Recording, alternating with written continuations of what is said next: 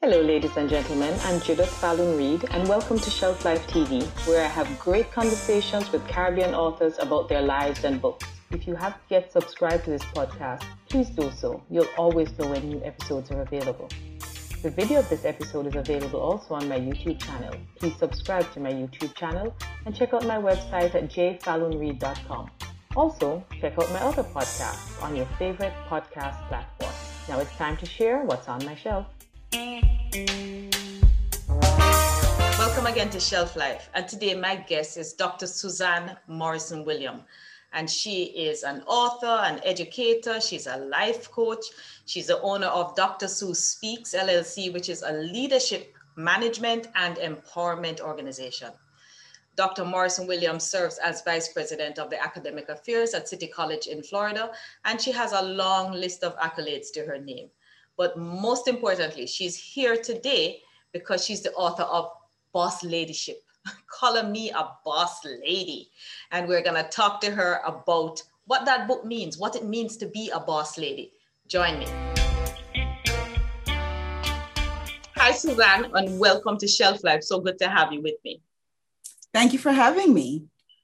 So, you're an educator for over 20 years, I told my audience before we started and that you really didn't plan to be a teacher. that was not mm.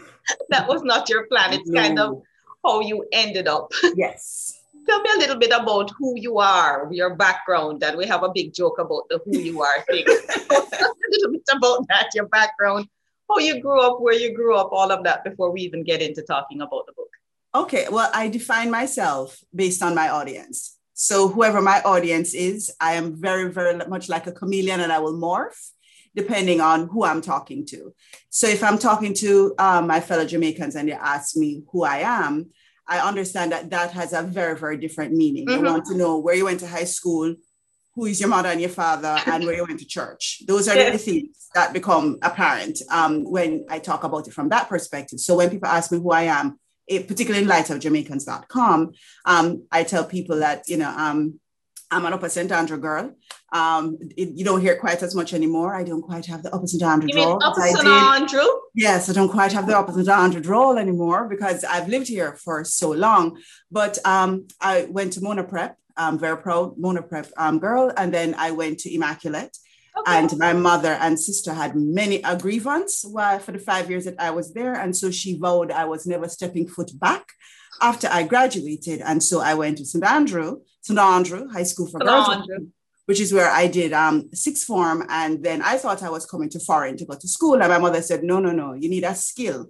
And so she sent me to Alpha Business. And so I went to Alpha Business. And so I am a trained secretary.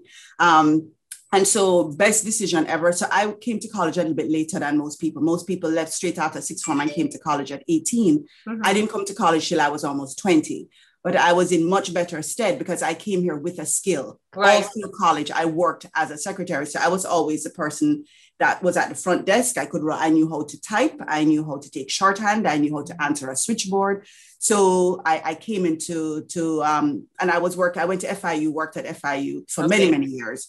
Um, so I came here and almost immediately started a life in education because not only was I going to college, I was working at the college. So I understood how colleges worked because right. I had been there. So, and apparently I had trauma and never left. Um, so I'm still in the field of education. So it, th- that's kind of who I am. When people ask me, um, uh, when other educators ask me who I am, I explained to them that I, I entered education by accident um, because right. a mutual friend of ours, um, he was working in the internet industry and he, I like to write and I write fairly well and I write um, process documents fairly right. well, which being an educator makes sense. So I started working with him on marketing proposals for potential customers. And so that he said to me, You have a knack for this. And so I got into internet marketing. And because I was in internet marketing, when he started working at the Art Institute of Fort Lauderdale, he dragged me there with him.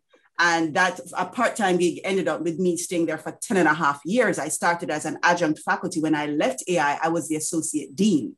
Okay. So I had gone through the full arc of, of being there. So when people ask me who I am, I am a true educator. Um, I discovered a love for teaching. And so I am, you know, frustrated if I'm not able to teach. Uh, and so that's kind of who I am as an educator. If people ask me who I am as an individual, I consider myself a mentor and a coach. And that came out of that kind of evolved out of teaching because as a teacher, you're always coaching students. And then I realized I had to coach faculty. So I and I one day I got up and realized I had coached a significant number of people into positions of management and leadership, and I didn't realize it was happening. It was very organic. Right. So that so you know when people ask me who I am, I said I'm multifaceted, and I think yeah. that is something that um, I advocate for women as well, because I'm a huge advocate for women. for women. And I always tell women, you are not a one-dimensional. Oh no, no, not at all. I, I spend a lot of I spend a lot of my time doing the same thing, exactly, and, and you have to, people. And you have to embrace all those pieces of yourself. And now, you know, I'm I'm at a place in my life now where I'm thinking, do I stay with this or do I branch off? And you know, when you talk to gurus, um, they always tell you know where you have to you have to create your niche, and I'm like, how? That's hard because when you are good at many things or when you enjoy many things then where do you go it's like you know when i started a coaching business um, they were like well you have to find a specific area and i'm like that doesn't work for me because i have been coaching women and students for years i do that um, I have worked extensively with organizations, mm-hmm. um, coaching their leaders, and so no, I can actually no, do you don't all. You um, actually can do it all. I, yes. I've proven that you can do it all. I um like you, I'm multifaceted, mm-hmm. And for people who know me, again, like you, I am who I am based on who I'm talking to. Mm-hmm. If I'm in the art circle, I could be a filmmaker, which I am. I could be right. a poet, which I am. I could be an author, which I am. Um, if I'm in the education circles, I could be a teacher. So depending on who I'm talking to and where I am, that determines who I am. Yes. Um, I, I do training as well. So for some people, they know me in that capacity.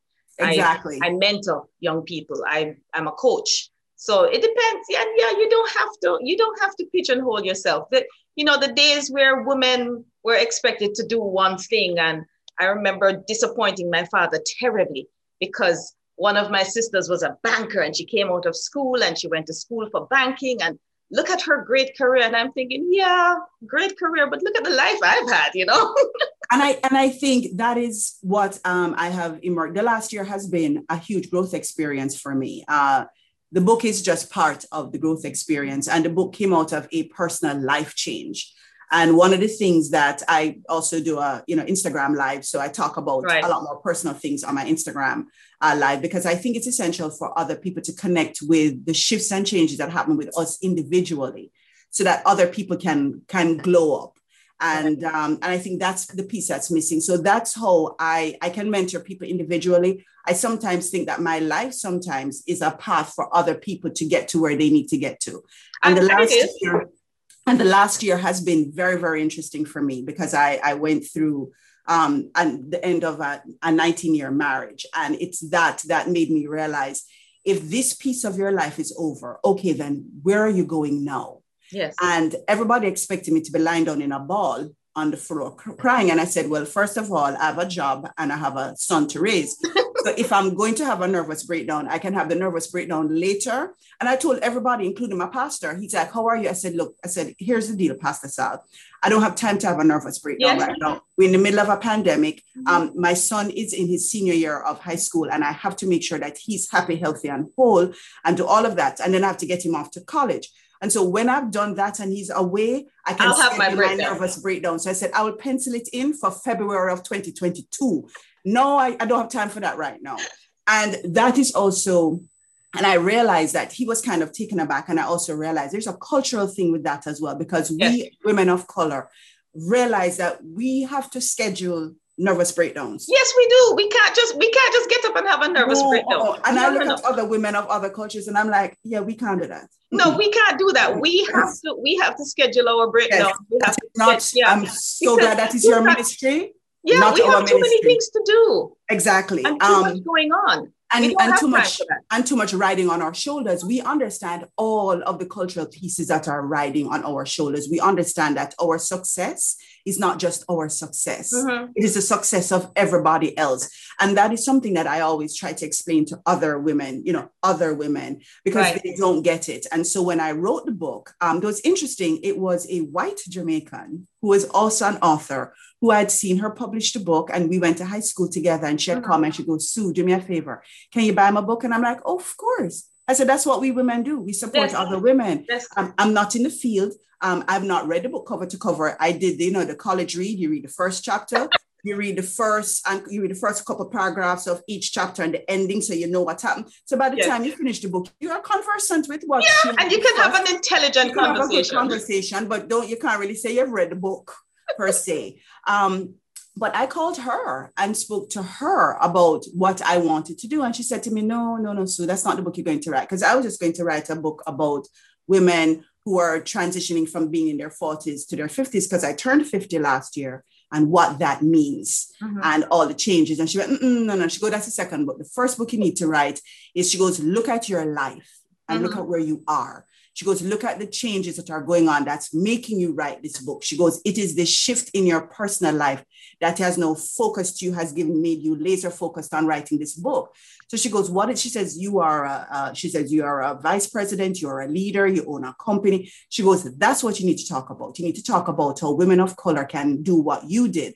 And I just started laughing hysterically because that is exactly where my doctorate ended. My doctorate was about mentorship and black black slash African American women, mm-hmm. and that's a whole other discussion that I had to fight with when I explained to them I needed to do both, and they said to me it's the same thing. I said no, it's not. I am black. I'm not African American. Ah, uh, yes. And they were like, and my, you know, speaking to these people. Um, of other races who are trying to tell me what I am. And okay. I found that was a conversation. And I said, You cannot define who I am. I will tell you who I am, and you need to accept it. So that's a whole other thing. But the book ended exactly where that where my dissertation ended and i said if this is not karma i don't know what else is because the last chapter in my dissertation says this is what we do we pick up and and create a blueprint for how women get to leadership right. so well, well okay. so let us back up then because you're going yeah. to the back gone to the end of the book now it goes back up a little bit yeah. and go to the beginning of the book yeah right so your book is all about boss ladyship mm-hmm. boss lady, being the boss lady. And um, when I first saw the book and first saw the title of the book, I figured it was about boss lady in terms of work, business. Mm-hmm. But it's just about being the boss lady, period. Of your life. Yeah, being in charge of your own life, yes. being in charge of who you are, yes. and being your own boss of your own life. Yes. And and this does not preclude you being married or being in anything. It's just about owning your own life. But I want to go back to something that was at the very beginning of your book, which struck me really, really um, strongly. Mm-hmm. And it's something that I think really resonated with me because I've heard this conversation so many times and I've seen this conversation, so seen this conversation so many times. When you talked about learning and realizing and somebody pointing out to you that the darker skinned children were the ones who were left with the chores at school to do. Talk about that revelation in your life and what that meant for you. What was that story? You let me not tell the story. You tell the story okay. of that and how that changed your life. And interestingly, I don't remember that story so much as it being told to me by my mother. And so I remember that story through the prism of her pain. Mm. And my mother's history is that both of my grandparents are dark skinned, like I am. Right. My mother is lighter hued, like you. So she was always she was always called the fair one. Mm. So there was always a distinct. So my mother grew up seeing, knowing she was different. No, she looked just like her mother. Thank, thank Jesus that she looked like the family. So it's not that I can't could say, and the kids all look alike. But you know how right. we are in Jamaica. You don't know what you're going to get. You have you put two yeah. people together, and we are we are all Heinz variety. So you never know what the mixture is going to come out with. Right. And so apparently the way the story goes, because I was about five, six when this was happening. So my recollection of it is slightly different. My recollection was I was given a, pres- a position of prestige because the teacher was asking me to do things. And as a small child, when the teacher is asking to do things, you're just doing what the teacher asked you to do. Yeah. Now, interestingly, I did not like Mrs. Packer very much. Didn't really like her. Um, that I remember. Um, she looked, she was not, she had a look that was not appealing. And I think it had something to do with the way she looked. And, you know, children are very weird about how they perceive people. So there was, I had an issue with the way she looked. She wasn't warm, but she was the teacher and she asked me to do something. And so I was, I went ahead and did it. And I remember um, my mother coming, coming up and having a conversation with the teacher. And then my never cleaning the board or having any chores to do after that and I didn't know what happened. Um, and it was years, years later. I think I may have been in high school when my mom actually shared what what actually happened. And I didn't ask. We're just having a conversation, and it came out. And she goes, "Yeah, you know," she said, "Sometimes these people, you know, like to behave as if we're unaware of the things that they do." Or when they're treating people unfairly. And then she shared the story, just like when you were in grade three and you know the teacher um, always had you and all of the other dark skinned children um, cleaning the board. And i was like what? Hmm. and she's like yeah. She goes you didn't realize? I said mommy i was six. No racism was not really a thing that i understood at 6 uh-huh. but that s- stayed with me. Um, because I understood the pain it caused my mother. I right. didn't really understand the pain for myself, right. but I understood the pain that it caused my mother. And that became a building block of my life. And so I understood that the way I looked was going to be an issue for some people. For some people. And that my, my mere existence as a person and a woman of color was going to be a problem. So when I moved here, uh, I was aware of that. And I remember a conversation when I was coming to going to go to FIU and I was having a conversation with the director of, of minority student services and coming from Jamaica, the fact that that was even a department was also a very eye-opening experience. And he said something to me that um, another eye-opening experience. He goes, you are going to have a very different experience from the typical black person here. He says, you come from a country where you're not a minority. He said, you are the majority where you come from. And he says, nobody has ever told you that you can't do something or that you are not good enough or any of those things. So you are already coming in with a whole different perception. And I realized it did change the way I dealt with things. So in another conversation that I was having um, on, on another interview, and when somebody asked me about my feeling about color and how I perceive things, I said for the first couple of years when I was in a position where it was actually impacting me, I didn't recognize it initially as racism. I recognized it as you're an idiot, and I clearly need to deal with you from the point of of being an idiot because clearly you're dumb. Clearly you're an idiot. it took me a minute sometimes to realize, oh, my womanhood is a problem for you okay, my race is a problem, a problem for, you. for you. Okay, my immigrant status is a problem for you. And my intellect is a problem for you. so, and that takes me to the whole, and since we're on this color conversation, you know, there's a whole new topic now called code switching. Yes. That's going on, how we change conversations. And I always say, whenever I'm in a large group, because I speak at a lot of um, national conferences as right. well, so when I'm at a national conference, what always amazes me is when the people come up, more so men than women, when the because women sometimes are a little bit more subtle yes. in their foolishness, but they come with the foolishness. They come with it, but they're a little more subtle. But when the men come up and they are um, and they think they're giving you a compliment and they tell you about how you know how um, eloquent you are and how well informed you are and how poised and all of those things and your first instinct is i'm just going to throw hands is the first thing. And then I realized you're an educator and you're going to use this as an opportunity to educate. So I accept the compliment because one of the things I understand is that they're operating from a point of they really don't know. They, they really, really, don't, don't know. know. Me, and I just laugh. I, yes. I speak at a lot of events too. And I usually, when they start talking about that part of not my accolades in terms of my accomplishments, accomplishments. in terms of things like how well I speak and foolishness like that, nonsense like that. Yeah. And I just smile. Usually I just smile or I just laugh um, because I figure, you know what, you just don't know. Okay. Yeah. If there's an idiot in the room, it's not me. So, I'm and, not going to worry too much about it. And ex- I too have faced that kind of risk. exactly, but all of that. Exactly. And but what I've learned over time is that some of these people have become people that I do business with. Some of these mm-hmm. people are people that have asked me to come and speak at events that they have because they look at me and they think, um, and it sounds really bad, but if you look at me and think, that I am going to be the face of diversity and inclusion speaking at your event, then fine, I'll take it because I'm going to take whatever entree I can to push I, an I agenda. I agree. So I do that. And while you're doing it, you talk about why you're doing certain kinds of things and the experiences that you have. And so you take the opportunity to educate people without being too much in their face about mm-hmm. it. And I think that sometimes is the difference between what you and I may do and what other people may do. Yeah. We're doing exactly the same thing. We're just a lot more subtle about it.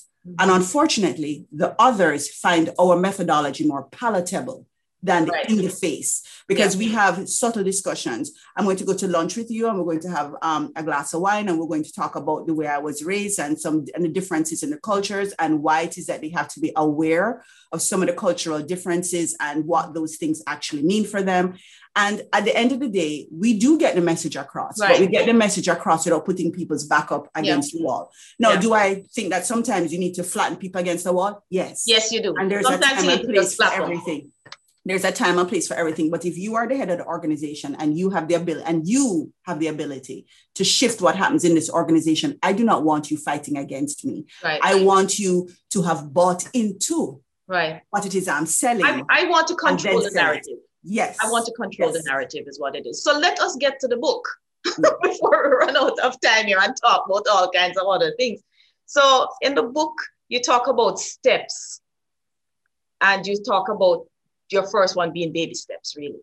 Mm-hmm. You know, talk a little bit about what you have in the book and what to expect from the book. Okay, so the book. Yes, boss lady. Um, yes, so the book has um, has it started with only six chapters. That's where the book started, and so I start with uh, as a teacher, I always tell people you need to establish yourself as an authority. I said, when you walk into, as you know, when you walk into a classroom and you stand in front of a pair of people, or you walk in front of a podium and you stand in front of a group of people, you have to establish yourself right. as authority. Yeah. Why is it that I need to listen to you? So in the first, in the in the first chapter, I talk about myself and my personal experiences, which you connected right. quite a bit with, and how I got to writing the book, right. and why I thought writing the book was important. And writing why you should listen to me. and why you should listen to me. Writing the book is important because um, I am tired of this women with crabs in a barrel syndrome. We need to stop. If we could just all get together and figure out the, the, the value that each of us bring individually mm-hmm. and support each other individually, we'd, be, we'd move, move much further along. Much but the minute one woman falls out of line, you know, you're not syncing with us and flying in path, we begin to have problems. So the goal of the book is for women to understand that you will need to be in control of your own life. Yes, you cannot control um, the wind, but you can control your sails. So things are always going to happen, but your mindset is really what is going to take you from point A to point B. When people ask, the first time somebody asked me what was my mentorship model, I had a mini meltdown because I didn't have a model. And then I started talking and they said, Oh, that's your model. Three questions. Where are you now? Mm-hmm. Where do you want to be? is your current course of action taking you there? So that's what the book is really about. I take my mentorship model and I ask those three questions. First, I establish I'm the authority um, on this topic, and here's why I'm the authority.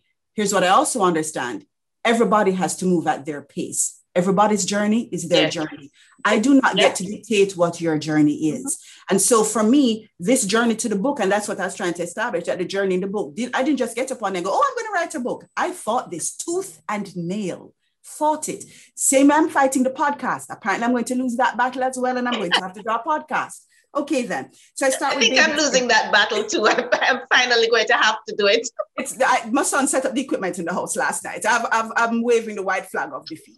So I start with baby steps and I start with the beginning and I talk about, you know, um, a little bit more about who I am and, and setting the framework. Then I talk about the steps that you, the woman, are actually going to take. And I call it the audit. It is where am I now? It's that's where we answer that right. question. You look at yourself personally and professionally. And here's what I explain to a woman if you are choosing to be the CEO of your home, that is perfectly okay. But there's a journey that you're going to have to take. Right. And just like the rest of us get to points in our career where we have to figure out where our career is going, when mm-hmm. your children all move out the house, you have to figure out what you're going to yep. do. What does that look like? So you have to create the life that you want to live and creating the life you want to live, be you in corporate America or being an entrepreneur or being a stay-at-home mom, there's a journey and you have to craft that. And there are skills that are required for each. For each so. I make you look at all the skill sets. What are the inherent skills that you come with? Because all of us come with skills. Mm-hmm. What are those inherent skills that you come with? Okay, make sure you you keep working, um, keep um the ones that you're good at and the ones that you're not so good at, work on developing those. And there is a I give you a myriad of ways that you can work on developing those. Then I say, what are your functional skills? Um, are you good at computer programming? Programming? What is it that you're good at? Um, if you decide you're going to be a stay at home mom, but you need to earn a little bit extra income, but you're good at gardening, maybe start a gardening blog, you know, so you can bring some revenue in that way.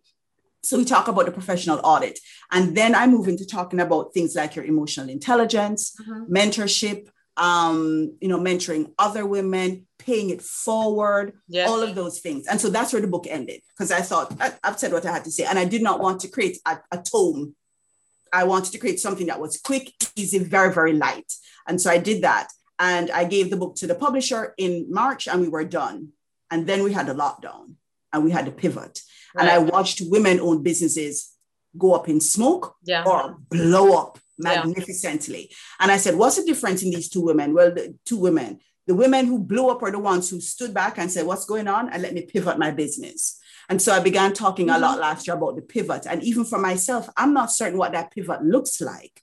But women who were able to do the pivot really quickly. So yeah, it, it made it made a difference. A um, huge difference. Us, we're in production, mm-hmm. and um, my husband and I, I'm a writer, as you know, and uh, mm-hmm. we produce film and all of that. And for us, it meant we could no longer go out on the road and film stuff.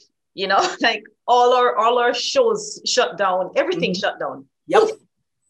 brand new movie plans, everything shut down. Yeah. So we had to pivot. So I started doing my show by Zoom. I started, I just blew up a whole new set of things. Exactly. New ways to do it. And in fact, the advent of Irie Times TV, which is our, our baby, came out of that pivot.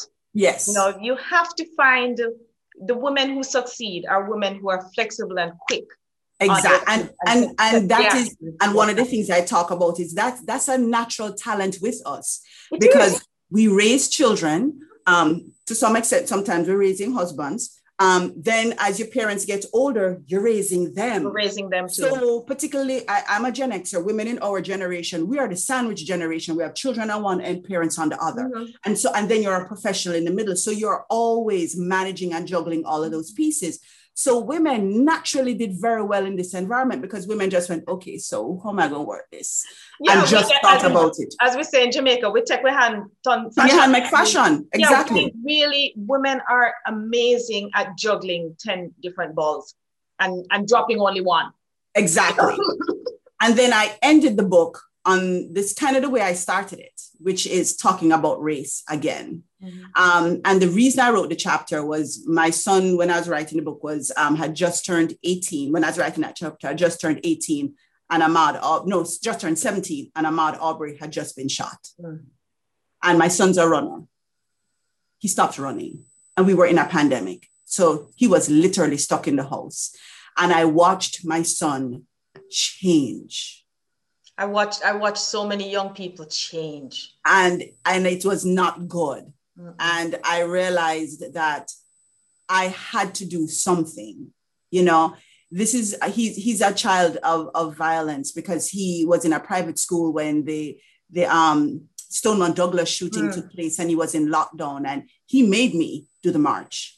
Um, and he is, you know, I tell people who are not of color, if you have not had that conversation with your 12 year old about the fact that the fact that he's a middle class um, uh, kid from Boca Raton is not going to save him not going to save at him. all because all people see is six foot 182 pounds of black male that's yeah. all they see yeah. and who he is and the fact that he's a christian and that he's soft spoken and he don't curse none of those things are seen just that. And so I came full circle because as a boss lady, I'm also required to raise the next generation of men mm-hmm. who are going to raise up and support their queen and their boss lady. So all of those things, you know, are, are part and parcel um, of who a boss lady is. And I'm so glad that you read the book and, and truly understood where I was coming from. That my job is not to pigeonhole any woman. Yeah. My job is to support her in her growth and figure out um, what, what can I do to help you? Um, so one of the things um, that really upsets me is when one woman tries to define what womanhood is. What womanhood is. Like women are a monolith. I We're must not. say, I must say though that increasingly, and, and I don't know if it's because of my age, I'm mm. ridiculously too close to 60 now. So I'm staring down the barrel. Mm. So, but I find that because of enlightenment, because of the age that we're in, because of technology and social media and all of that, I find that there are there's so much more support that women are giving women. And I find that very, very um, comforting. Yes. So that we're at that place, especially women of color, where we are supporting each other. And I think that's why you are seeing it. You're seeing it because we are part of a community mm-hmm. that is uh, first of all as as a group we're the most educated group of women in educated group period in this country right. women of color are the most educated because we had to be right and culture and you know i i said, said on a, um, a different you know discussion that i was having i said if you think about it when i came to school my my um grand aunt or great aunt said to me you're going to get a BS, not an MRS. So there's always been a focus on women of color being successful by yourself without anybody attaching themselves to you. Right. If you're from the East Asian or you're from the Chinese community, um, doctor, lawyer, engineer, those are basically the only professions that are open to you. Right. There, there are expectations of greatness and excellence, and we have risen to that occasion. And, and sometimes I think it's to the detriment of our family lives because um, we have been put in this category up here, and our men have not been raised up the same way. And so there's a kind of inequity that's happening. But yes, to your point about us as women of a certain kind supporting each other, we are. And that's yeah. why my girlfriend said to me, write the book about women of color because our struggles are different. Yes. Getting and funding. only we understand those struggles. Yes. They no can walk into a bank. They can walk into a bank and get a loan. We cannot. We can't. we can't and we are like, but her um her her score is 680, mine is 680. I have more education than her. But she got the two million dollar loan and I didn't. Can somebody explain to me why? It yes, makes the difference. And we understand. And I mean, think about it. When we are look at think about any of us who are in a situation. Some of in public, you're in a situation and you see people acting out, and you immediately scan the room and look for the person that look just like you, and the two of you connect your eyes and and both of you just go. No words are spoken, no. not one. But the two of you have already had an entire conversation about. We know how this is going to turn out. Let's all just watch and see. And that's the thing. There's a there's a history and a community that goes with this. Um, that I'm hoping that we can move not away from, but move that move to a different narrative is what and, and I think we will. And I think yeah. we will. Boy, Suzanne, I could sit here and talk to you all day, but I don't have all day. so we're gonna have to wrap this up. Yes. But the book is Boss Ladyship. You have got to check it out. And again, it's not a book about being a boss of a company. It's about being a woman who owns yourself, who owns who you are, who defines who you are, yes. and who realizes that you're a boss. Yes. yeah. We're the boss. Suzanne, thank you so very much for coming to Shelf Life. It has been fun. I have enjoyed the book. I enjoyed this conversation, and we have to do it again when the next book writes because we know the next one coming, right? or when I have the podcast or the course, I'll call you and we can have another talk. The podcast is Dr. Sue Speaks. It will be a pod, yes. Um, we've decided to do that, not boss ladyship. Um, my producer said she thought it would be better if I branded myself, not the book. So we're yes. going to do Dr. Sue. So yes, when that happens, I'll let you know. Okay, thank you so much. Blessings, take care, walk good. And as we say in Jamaica, good duppy walk with you. All right, then, my love. Have a wonderful day. Bye bye. Blessings. Well, to all the boss ladies out there, big up. I hope you now see what it means to be a boss lady. And so I want to say thank you for joining me again on Shelf Life. I'll see you again next week, same place, same time for some more shelf life, and we get to see what else I have hanging out on my shelf. Walk good. Catch you next week. If you haven't yet subscribed to this podcast, please do so. You'll always know when new episodes are available. The video of this episode is available also on my YouTube channel. Please subscribe to my YouTube channel and check out my website at jfallonreed.com.